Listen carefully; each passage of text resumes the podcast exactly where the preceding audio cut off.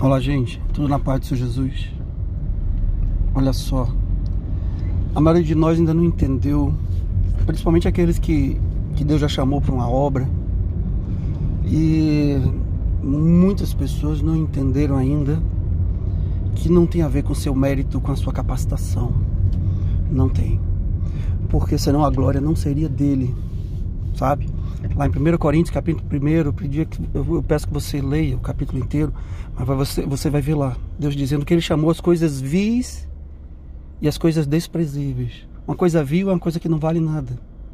Uma coisa desprezível é que não tem nenhum valor em si mesmo, sabe? Nosso valor é atribuído por Deus.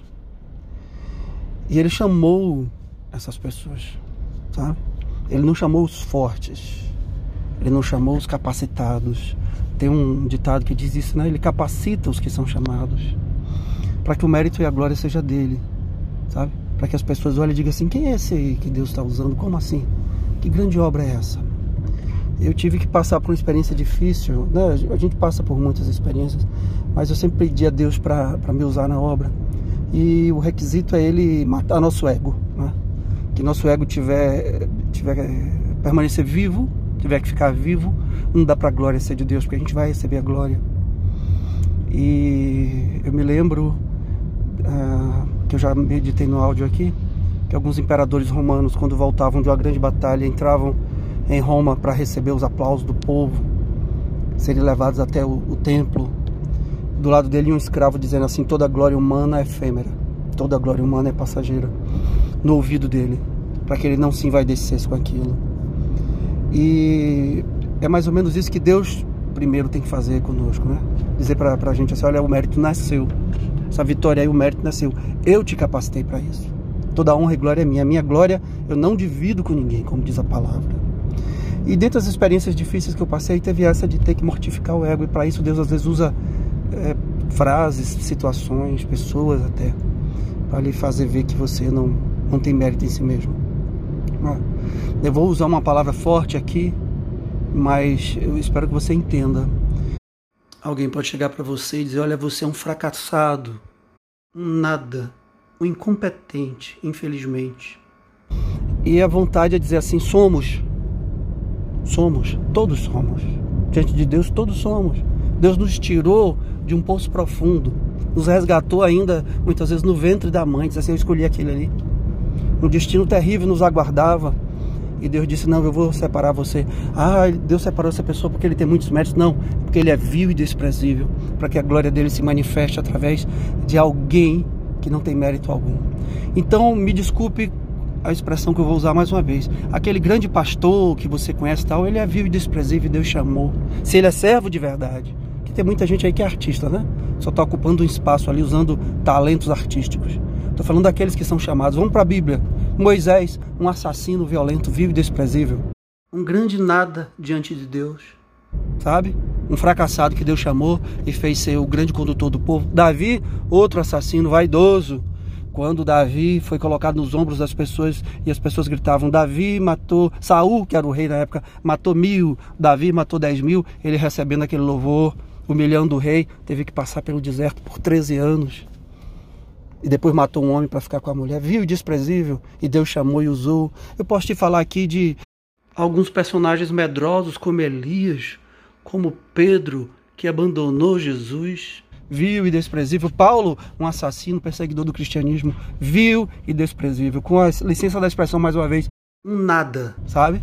Como algumas pessoas já gostam de ofender, dizer, ah, você é fracassado. Todos eram. E Deus chamou e levantou para fazer uma grande obra, que é a glória dele a honra é dele. Então, se alguém já lhe disse isso, diga assim: somos. Se alguém já lhe ofendeu, você está fazendo a obra de Deus, buscando fazer a obra de Deus. Se o seu maior tesouro é fazer a obra de Deus, se você quer fazer a obra de Deus, seu coração está na obra de servir ao Criador, ao dono de tudo. E algumas pessoas dizem, você, e vem com esse tipo de elogio ao contrário, né, de ofensa. Pense assim: é, esse é o requisito para ser usado por Deus sabe? Esse é o requisito. Não que eu vá intencionalmente me tornar vil e desprezível, é porque eu já sou. Diante dele todos somos, e sem ele eu não sou nada. Eu sou nada. Mas Deus me chamou para uma obra grande. e através das minhas mãos ele vai salvar pessoas, ele vai curar pessoas, ele vai libertar pessoas. Ele me deu palavras, ele me deu chaves no mundo espiritual para usar, para salvar pessoas. Porque ele faz isso, ele chama quem não é, aqueles que não são, sabe? Para confundir aqueles que são, conforme está lá no texto que eu citei no início desse áudio. Então descanse no Senhor. E você que ainda se acha alguma coisa, você ainda que pensa que aquele sermão que você pregou, sabe, foi muito bem construído, ou sua voz, seu dom, seu talento, a música que você compôs é muito boa, ou sei lá o que que você faça com excelência, você que ainda recebe glória por isso, elogio, você que ainda pensa que, é, que isso tem a ver com você, esqueça isso.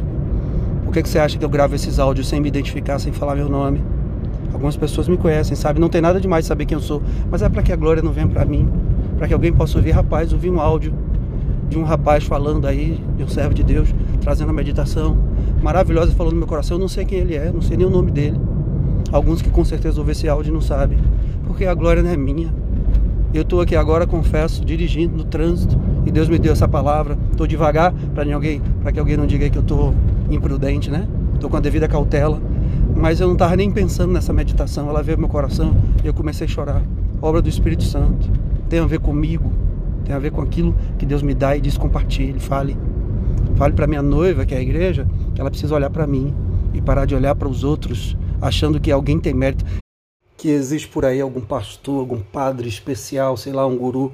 Não tem. Sem Deus ele não é nada. Sem Deus ele é um fracassado. Mas usados por Deus eram Paulo, Pedro, sabe? Elias, Eliseu, violento, que orou e pediu para Deus matar mais de 40 meninos que estavam gritando ah, contra ele, e isso aconteceu. Homens violentos, bravos como Moisés, como Davi, assassinos até. E Deus levantou e usou. Então não idolatre ninguém. Idolatre a Deus tão somente. Idolatre ao Senhor Jesus. Como João Batista disse, é necessário que ele cresça e diminua. O único que era grande é, e por toda a eternidade o será, é o Senhor Jesus. Ele sim digno de toda honra, toda glória e todo louvor. Todo o resto é carne, é pó. Veio do pó e vai voltar para o pó. Nada que construiu, nada que falou, nada que fez vai ficar. Volta para o pó. E toda excelência, toda boa obra que nós produzimos, tudo, todo dom perfeito vem de Deus. Sendo assim, enterre seu ego. Esqueça qualquer glória, qualquer honra que você possa imaginar merecedor, ser merecedor, porque não é. Isso, inclusive, lhe liberta, porque você deixa a excelência e a perfeição para Deus sabe? Você não tem que fazer coisas perfeitas, pregar sermões perfeitos, fazer uma obra perfeita. Isso é obra de Deus e do Espírito Santo. Toda honra e toda glória para Ele. Descansa no Senhor, aquele que é o único merecedor do nosso louvor e da nossa admiração. Fica na paz do Senhor Jesus.